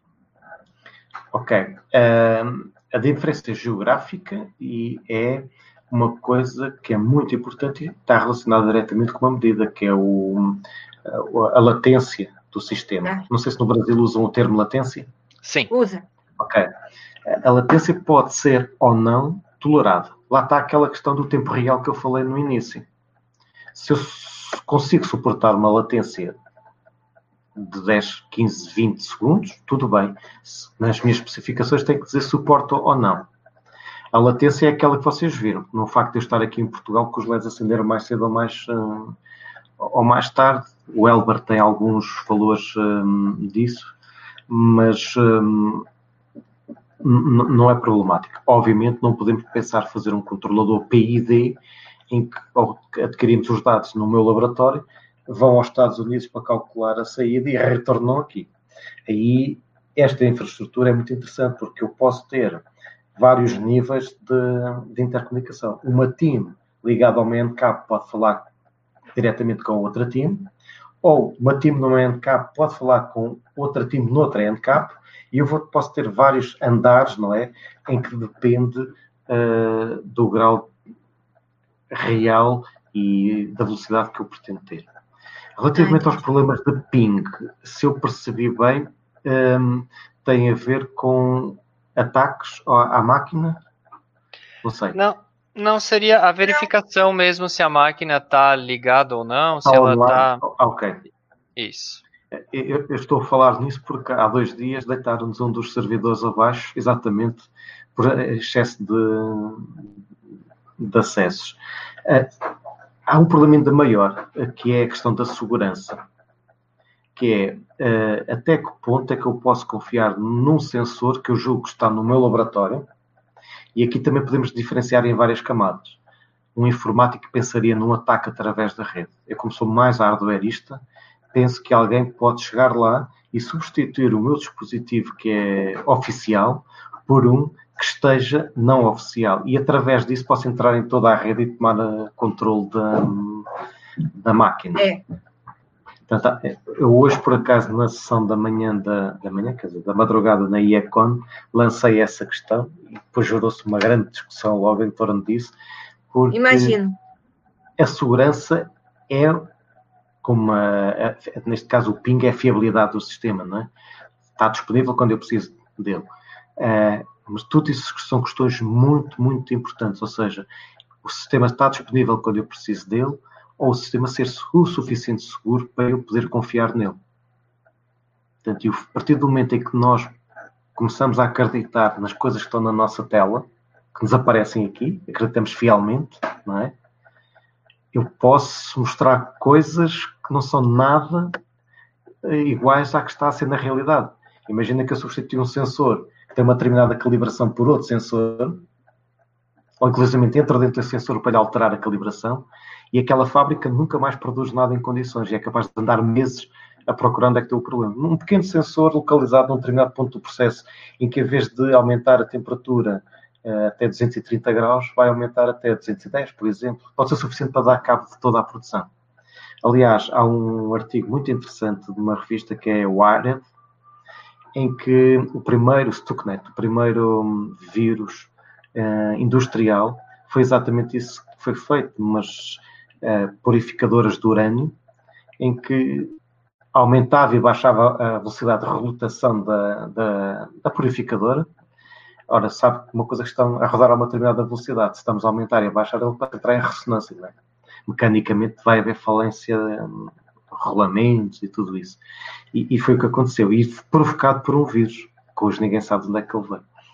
Mas foi um vírus que foi saltando de computador em computador até conseguir entrar num PLC. Vocês dizem aí PLC? É, controlador programável. Ele entrar num PLC e eventualmente chegou ao variador eletrónico de velocidade que controlava a purificadora de, de urânio. E no, no SCADA, tudo mantinha a velocidade normal. Meu Deus. Portanto, é, é aterrorizante este tipo de, de, situação. Portanto, a segurança é uma coisa que é muito importante. Quando, normalmente fala-se em segurança das redes, eu gosto de falar também na segurança no chão de fábrica, não é? Até que ponto é que eu posso Sim. confiar no, no, valor que aquele sensor lê? E tem a ver é também com a disponibilidade que me pergunta. É muito interessante, professor, porque em todas as lives que a gente fez até agora, é, essa é a sexta, né? É, eu acho que não teve nenhuma que a gente não entrou no, te no tema segurança, né? Em algum uhum. momento você sempre cai nesse assunto e, e ele é muito relevante, né? Ele é muito relevante, ele precisa ser discutido mesmo. Né? E é interessante como ele tem vários níveis mesmo, né? Então, uma pessoa como o senhor que trabalha bastante com hardware, né? E eu acho que eu posso dizer que eu, a Tânia e a Natácia estamos em talvez camadas um pouco mais é, é, superiores no estudo de redes, né? A gente trabalha mais próximo do software, né? A gente também se preocupa com, com segurança, né? Então é, é bem interessante como em todos os pontos dá para atuar com segurança. É, eu vou passar para mais uma pergunta do, da nossa audiência aqui. Temos uma pergunta do Vinícius. É, professor, além da economia de energia, o que justifica a escolha da arquitetura RISC para sistemas embarcados? Ah, é, a questão deve ser um pouco por causa da arquitetura do MSP 430. Bem, um, há muitas arquiteturas hoje no aí há MIPS, a RISC, ARM, uma série de arquiteturas que vocês têm disponíveis hoje em dia. É, é, é, eu não, não diria que terá que ser a arquitetura RISC obrigatoriamente, não é? Uh, podemos ter um MIPS também. Um, a arquitetura tem um pouco mais a ver com o que é que eu espero, e, e elas são competidoras, eu não, eu não diria que é aquela ou aquela. Um, porque é que eu escolho uma ou escolho outra? Eu não sei se, se vou tão fundo, porque a arquitetura, por exemplo, grande parte dos sistemas embarcados hoje são programados em linguagens de alto nível, em que a arquitetura de alguma forma começa a ficar obscurecida, não é? Um, se formos programar, e eu gosto de programar em Assembly, uh, a maior parte dos alunos já não gosta de programar em Assembly, um, se formos a esse nível, a arquitetura interessa. Se andarmos pelo C, C++, uh, não sei se será assim tão importante a, a arquitetura. Eventualmente, em, em termos de desempenho, sim. Eu agora vou só desaparecer um minuto que tenho que apagar aqui uma coisa aqui, certo? Certo, ok. É, bom, pessoal que nos assiste aqui na okay. Net Live, eu aproveito é, para convidar todo mundo já a assinar a lista, né? Deixa eu colocar aqui a informação. A lista de presença está disponível nesse endereço aí, lista.cafezinhos.com. Lembrando que quem participar, assinar essa lista e, e, e depois vai receber, claro, o certificado de participação, também pode concorrer a três canecas exclusivas do projeto Cafezinhos, que vão ser sorteadas no próximo sábado. Então, sábado, às 19 horas, eu vou fazer o sorteio pelo Instagram do Cafezinhos. Então, se vocês quiserem aproveitar para seguir o Instagram também, é, é instagram.com.br cafezinhos. Tá? Mas não deixem de assinar a lista, principalmente por conta da uh, declaração de participação. Tá? É, muito bem. É, Tânia, é, Na, eu, Nath, Nath tem uma pergunta? Sim. Eu queria fazer só a, uma claro. pergunta. Né? É, então, professor Antônio, eu achei muito interessante né, o que você apresentou a respeito da, a, da norma em que vocês estão trabalhando, né? E eu achei também interessante que você comentou que tem até outros grupos, é, imagino que de pesquisa, né, também é, trabalhando aí de forma conjunta. Então, o que eu queria saber era se, era se existe uma preocupação com a facilidade de se utilizar é, essa norma, né? Então, como que alguém poderia é, utilizá-la? Se calhar vou começar como é que eu entrei nesta norma. Uh, eu comecei um, Uh, um dia recebi um, um, daqueles e-mails do I3S, uh, que penso que são mandados para toda a gente, a convidar para participar num grupo de trabalho. E isto serve um pouco também como experiência para quem está a ouvir, pensar que participar nestas coisas é só para alguns iluminados e que só alguns é que podem. Não, toda a gente pode participar. Um, eu recebi um, um, e-mail, como estava a dizer, penso que é enviado para toda a gente, a dizer que estavam a aceitar novos. publicitar ao fim e ao cabo o grupo de trabalho que era o 001, que até era coordenado por Gustavo Monte, da Argentina. Não conhecia na altura. E mandei um e-mail, já vi a temática, ah, isto interessa-me. E perguntei se podia fazer parte. Eu disse, obviamente. O que é que é necessário para estar ligado a este tipo de, de, de atividade? Demonstrar uh, interesse. E quando eu digo demonstrar interesse, muita gente quer participar no início, não sei quê. Depois não vai às reuniões, uh, não contribui, não participa da discussão. E o I3S, por exemplo, no meu working group, tem uma política que é três faltas consecutivas perde o direito de voto. Isto porque isto é um pecado dos povos latinos. Queremos estar em todo o lado, mas depois não temos tempo para nada. Queremos isto e aquilo e outro, mas depois não vamos às reuniões e depois ah, porque tinha outra reunião à mesma hora e não sei o quê. E, e às vezes temos que adotar a política de se não tem tempo, foi porque fez uma escolha, não é? Porque há coisas mais importantes do que isto. Quando tiver outra vez três consecutivas presenças consecutivas, ganha o direito ao voto. Simples, não é? Bem, então eh, eu entrei nesse grupo e um dia partilhei pela primeira vez, mandei uma aluna para a Itália, para Salerno, para um colega meu, da altura também não conhecia. Eh, nós temos na Europa o programa Erasmus, acho que também se estende até ao, ao Brasil, acho que é o programa mais fantástico que a União Europeia uma vez criou. Portanto, deve ter um custo mínimo nos milhões que a União Europeia gasta, eh, e se observarmos para o, o resultado que o Erasmus deu na Europa foi talvez dos dinheiros mais bem gastos que a comunidade europeia hum, gastou. Então partilhei uma aluna para ir trabalhar com o Vicenzo nesse, neste standard. Eu na altura, pronto, estava a começar também. Ela veio, ela fez três meses com ele lá, depois veio cá, depois ele começou a ser co-orientador dela também, ela estava a fazer mestrado, estava a iniciar mestrado comigo, voltou ao, à Itália Uh, e neste vai e vem, nós começamos a criar uma boa relação de, de trabalho. Uh, a dada altura, eu comecei a ter as minhas preocupações quanto à questão energética.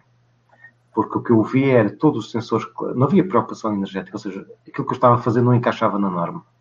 Então fiz uma proposta ao I3S, há, uma, há um procedimento hum, que é preciso seguir para arrancar com um grupo destes, preciso colher o tal suporte que o patrocínio, não é um patrocínio financeiro, é quase um, um reconhecimento, é mais um reconhecimento que um patrocínio financeiro, um, e em que se cria um grupo de trabalho, que depois lança-se os tais convites que eu recebi quando ingressei pela primeira vez e começa-se a trabalhar. Isto é muito interessante porque, porque é uma comunidade muito ativa e muito motivada, é sempre alguém que introduz alguém e de repente a nossa rede, em menos de três anos, que eu ando com, com isto, cresceu foi muito, muito, muito para além de Portugal. Portanto, eu posso dizer que neste momento trabalhamos com pessoas desde da China à Califórnia, não é? eu estou com sorte com o meu fuso horário para conseguirmos estar os três. Os da Califórnia estão de madrugada, eu estou à hora do almoço e, os, e o pessoal na Ásia está a ir para a cama. Mas é, é um pouco esta, esta abordagem, ou seja, trabalhar em rede às vezes também implica que nós. Eu disse que ia acontecer. Ah, Desculpa.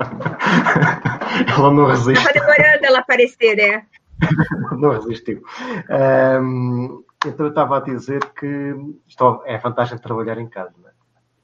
É? Um, e uh, portanto, participar destes grupos permitiu estender a rede e depois uma coisa interessante que é encontramos pessoas que partilham as mesmas preocupações que nós temos e que gostam de trabalhar também naquilo que nós gostamos de trabalhar. Às vezes essa pessoa não está no gabinete ao lado, não é?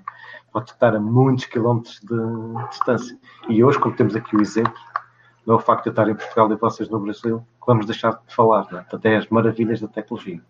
Aliás, parênteses outra vez, esta pandemia mostrou que a internet também serve para trabalhar houve uma imensidão de gente que virtualizou, passou a ter os filhos ao lado a trabalhar, não sei se é bom ou se é mau, mas uh, não paramos, continuamos a dar. Eu, quando nós interrompemos aqui as aulas na, na UBI, eu dei uma aula na sexta-feira e na segunda-feira a seguir estava a dar aulas online, sem nada preparado, ou seja, o meu, a minha, o meu tempo de preparação foi no fim de semana, de sábado e domingo, para arrancar com aulas online.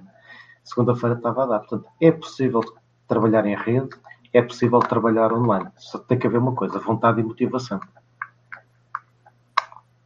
Tá certo. Certo. Muito bem. É, bom, eu acho que a gente pode encaminhar já para a finalização. Já estamos chegando a quase uma hora e meia e, e como vocês sabem, para o professor Antônio lá, com certeza já deve ser meia-noite e meia. É, meia-noite Meia-noite e meia, né? E ainda tem uma apresentação de madrugada, né, professor? Então, é, eu acho que já foi uma conversa excelente, sensacional. É, bom, eu acho que assim, é, fica, é, fica à vontade, professor, para falar sobre como que é, os brasileiros podem, por exemplo, chegar até o senhor, como que eles podem te contactar, é, se eles tiverem interesse em trabalhar na UB, né? É, ou, enfim, em Portugal, em outras instituições, como que isso pode acontecer, para a gente fechar, então, é, né, fazer esse, uhum. essa finalização das oportunidades. Fique à vontade. Ok, um, ehm, pronto. Há várias formas de vir até a Covilhã trabalhar connosco. A mais simples é ingressar num, num ciclo de estudos na UBI, não é? Portanto, ir fazer um mestrado, uma licenciatura, um mestrado ou um doutoramento. Outra forma eh, é através de bolsas. Por exemplo, eu neste momento eh, tenho bolsas para pós-doc, não sei se vocês dizem pós-doc, pós-doutorado. Um, exatamente, tenho duas bolsas que estou a pensar abrir nos próximos tempos, depois irei falar com vocês, eh, porque também funciona muito com ninguém melhor que vocês, os três, por exemplo, que conhecem os alunos para os encaminharem, não é? Uh, claro que o aluno poderá sempre fazer um contacto direto com, comigo, mas um, se calhar alguém que esteja interessado em vir até à Covilhã, certeza absoluta que se falar com vocês, vocês o encaminham para, para mim. Isso é uma abordagem. O que é que podem vir fazer? Podem vir fazer isso, podem vir fazer uma licenciatura, um mestrado ou um doutoramento. Sendo que no meu laboratório costumo ter bolsas para doutoramento ou para pós-doc. Perfeito, legal. Bom, então fica aí a dica para os nossos alunos, né? Eu acho que é, é, é uma parceria muito interessante. É, é, na verdade, quem foi o ponto de, de, parceria foi a professora Tânia, né? Que conheceu o professor Antônio. Ou talvez até o Elbert, né? Não sei quem foi o ponto aí que, que ligou todo mundo. Foi mas... o, Elbert, o, Elbert é que nos pôs em contato aos dois. Perfeito, legal. É, então tá bom. Então, é, muito obrigado, professor Antônio, por ter participado, por ter aceitado o nosso convite, principalmente nessas condições, né, que, que fica é, um fuso horário aí talvez um pouco complicado, principalmente por conta dessa apresentação na madrugada, né? Mas muito obrigado Sim. mesmo por aceitar o nosso convite. Eu é que agradeço, para mim foi um prazer partilhar a nossa experiência aqui com, com vocês. E se tiverem alguma dúvida, eu não sei se esta apresentação vai ficar disponível. Podemos disponibilizar, aham. Uhum. Ok. Sim. Mas pronto, se alguém tiver uma, uma dúvida de última hora, algo que depois fica repensado e que queira colocar, eu respondo sempre aos e-mails todos. Aliás, tenho uma, um, um ponto que é nunca vou dormir sem responder aos e-mails todos desse dia. Os que têm resposta, há outros que não terão resposta imediata, mas tento sempre fazer eh, isso. Portanto, se quiserem contactar, ter algum contacto, uh, digam alguma coisa. Certo. Tá eu deixo depois o, o, eu deixo o contato do professor, se for se o professor autorizar, eu deixo o contato sim, no, sim, na sim, descrição do vídeo, né? Na descrição do vídeo no YouTube o pessoal encontra o contato. Então tá perfeito. Bom, então é, eu quero passar agora a palavra para as minhas colegas, professora Natácia. A gente está fechando é, essas lives, né? É um ciclo de seis lives. Então eu quero passar a palavra para a professora Natácia para a gente fazer um fechamento e depois para a professora Tânia. Bom, é, eu só quero agradecer, né, pela oportunidade de participar de todas essas lives de hoje também. É sem, os assuntos são sempre muito interessantes, né? São assuntos que depois a gente, inclusive, fica pensando e, e discute também com os alunos. Então, é, enquanto eu, eu, tive também a participação dos meus alunos é, assistindo as lives, né? Então, acredito que isso também tenha sido muito importante para a formação deles. É, e é, espero que todo mundo tenha gostado, né, dos, dos temas que a gente trouxe e discutiu por aqui. Então, só agradecer mesmo. Muito legal. Muito obrigado, Natácia, por ter participado dessa, de, desse projeto todo, né? Que não é que toma um certo tempo, toma uma dedicação e, e, e é, foi muito importante para a gente ter a sua participação aqui. É, professora Tânia, é, minha colega aqui na UTFPR Curitiba, muito obrigado por ter participado também desse ciclo. Isso aqui tá com cara de despedida, mas não é despedida não, tá, pessoal? É, é só, é só, é só o fechamento do ciclo de redes, né, Tânia? Muito obrigado por ter participado. Fica com a palavra. Obrigado. É, antes de eu me despedir do pessoal, eu queria é, de, é, transmitir o meu agradecimento ao professor Antônio e gostaria de deixar o convite aberto para que venha para o Brasil nos visitar. Aqui a gente não tem o pastel de nata daí, mas a gente faz uma coisa diferente e o senhor também vai se sentir muito, muito bem acolhido, né? O, então, o assim, Álvaro já escreveu aqui pastel de nata. É, né? Ele adora, ele adora. Então, é, professor, é, o senhor é alguém da, da universidade que queira nos visitar e espero que a gente possa é, logo, né, poder estar aí viajando pelo mundo novamente, né? Então, a UTFPR está aberta é, para o senhor, para a sua equipe, para os professores, né? E é, vamos, assim, tentar, vamos voltar a nos falar Certamente. Vamos ver se a gente consegue abrir aí um ponto no nosso mapa né, para esse projeto. E uhum. é, será uma satisfação muito grande.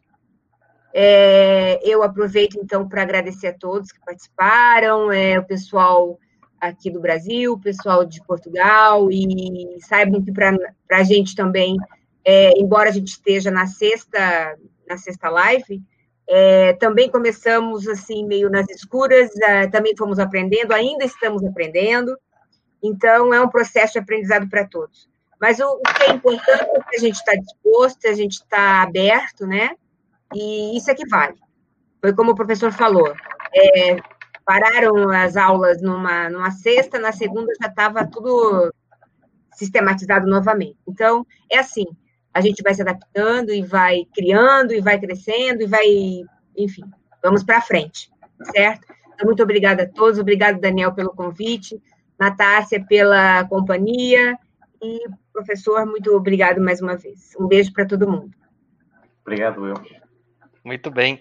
Bom, eu acho que para a gente fechar, então, eu quero dizer que é, no início de 2020 a gente não tinha ideia de que a gente ia estar tá fazendo tudo isso, né? E que a gente tinha é, toda essa força, todo essa, é, esse ânimo para se reunir aqui online e ter essas experiências, né? E é muito legal porque, é, claro que uma pandemia não tem, não tem exatamente um lado bom, né? Eu gosto de, de enfatizar isso. Uma pandemia não é uma situação legal. Mas é, o que a gente aprendeu nas condições que essa pandemia colocou a gente, elas são são aprendizados que a gente vai levar para a vida, né? Então, quando é que a gente imaginar a participação de um professor como o professor Antônio, né, que tem toda essa expertise, que tem toda essa esse grupo de trabalho e pôde trazer as experiências dele para a gente, né? Se a gente só ficasse naquele tradicional presencial, né? A gente nunca ia abrir os olhos para essas possibilidades como a gente abriu dessa forma, né? Ou talvez a gente fosse abrir os olhos sim, mas ia demorar bastante tempo. Né? Então a gente acelerou um processo natural que ia acontecer no futuro é, e eu acho que todo mundo ganhou muito com isso. Estamos cansados de lives? Estamos cansados de lives, né? Tá todo mundo já um pouco esgotado, é muito tempo online, mas é o que a gente tem e eu acho que todo mundo conseguiu aprender bastante, né? Então eu, eu quero agradecer é, muito, muito a todos os alunos que confiaram nesse projeto, né? É, o projeto inicial de redes de computadores, é, desse curso básico de redes de computadores online, ele contou com mais de 300 inscritos. Muitos é, con é, continuaram no curso até o final, estão finalizando o curso agora, né? E essas lives, essas seis lives que a gente promoveu, elas fazem parte desse curso básico de redes que é, foi uma novidade para mim e para as professoras que estão participando comigo, a Natácia e a Tânia, né?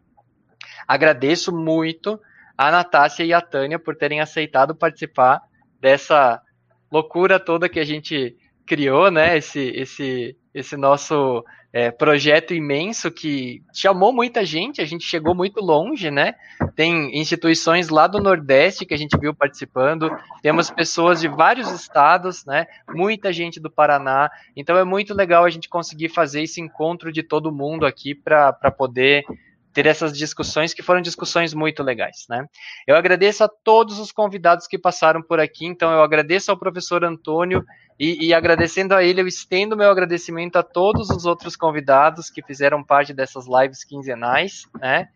É, eu quero deixar também claro o meu agradecimento a essa instituição que é, a qual a gente faz parte, que é a UTFPR, né? Que deixa a gente ter essa liberdade de propor esses eventos super legais, abertos, em que a gente pode discutir, ter aí vários, várias contribuições externas e internas muito importantes, né? Tem uma pessoa específica que eu quero agradecer da UTFPR, que é a professora Áurea. A professora Áurea hoje é a nossa é, diretora de graduação do campus Curitiba. E por que, que eu agradeço ela? Porque teve um momento nessa minha proposta toda de curso online, que ela disse assim: tenta sim, vai ser muito legal, vai lá, faz, porque vai ser uma experiência muito boa. E, e naquele momento foi quando eu disse: bom, eu vou abrir mesmo esse curso online, e eu abri, e a gente está aqui hoje por conta também né, desse impulso que ela me deu. Então, professora Áurea, muito obrigado por essa por esse apoio. Agradeço ao meu departamento, Departamento Acadêmico de Eletrônica, por essa oportunidade também, que é, eu sempre tive apoio de todo mundo, e na pessoa da professora Tânia, que hoje é a chefe de departamento, é, eu agradeço ela e estendo os cumprimentos aos meus colegas de departamento. Agradeço ao PPGCA, que é o meu programa de pós-graduação, ao que eu estou vinculado, né, e que também sempre apoiou, inclusive é, nessa questão da plataforma de transmissão, foi muito importante também. Né? E, uh, bom, eu acho que seria seria isso, né? Como eu falei, não é uma despedida, tá? É um até breve, porque a gente só tá fechando o ciclo de lives em redes. Mas como as nossas cabeças não param, né? A gente já tem novos projetos vindo por aí, né? Tânia, Natácia, a gente já está elaborando mais coisas, né? Então fiquem ligados, em breve a gente vai divulgar, né? E, e muito obrigado a todos que nos acompanharam aqui hoje também. Foi uma discussão muito legal. É, professor Antônio, mais uma vez, muito obrigado. Professora Natácia, muito obrigado. Professora Tânia, muito obrigado também. É, boa noite a todos. Boa noite. Boa noite, boa noite Tchau, a todos. Boa noite. Tchau, professor. Obrigado. Tchau, tchau pessoal que boa nos noite. assistiu também. E até mais, pessoal. Tchau, tchau. Tchau, tchau.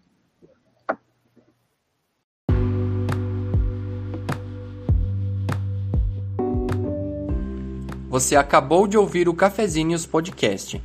O episódio de hoje foi a reprodução do áudio de uma live realizada no canal do Cafezinhos no YouTube. Para saber mais sobre o nosso projeto, acesse www.cafezinhos.com. Até breve!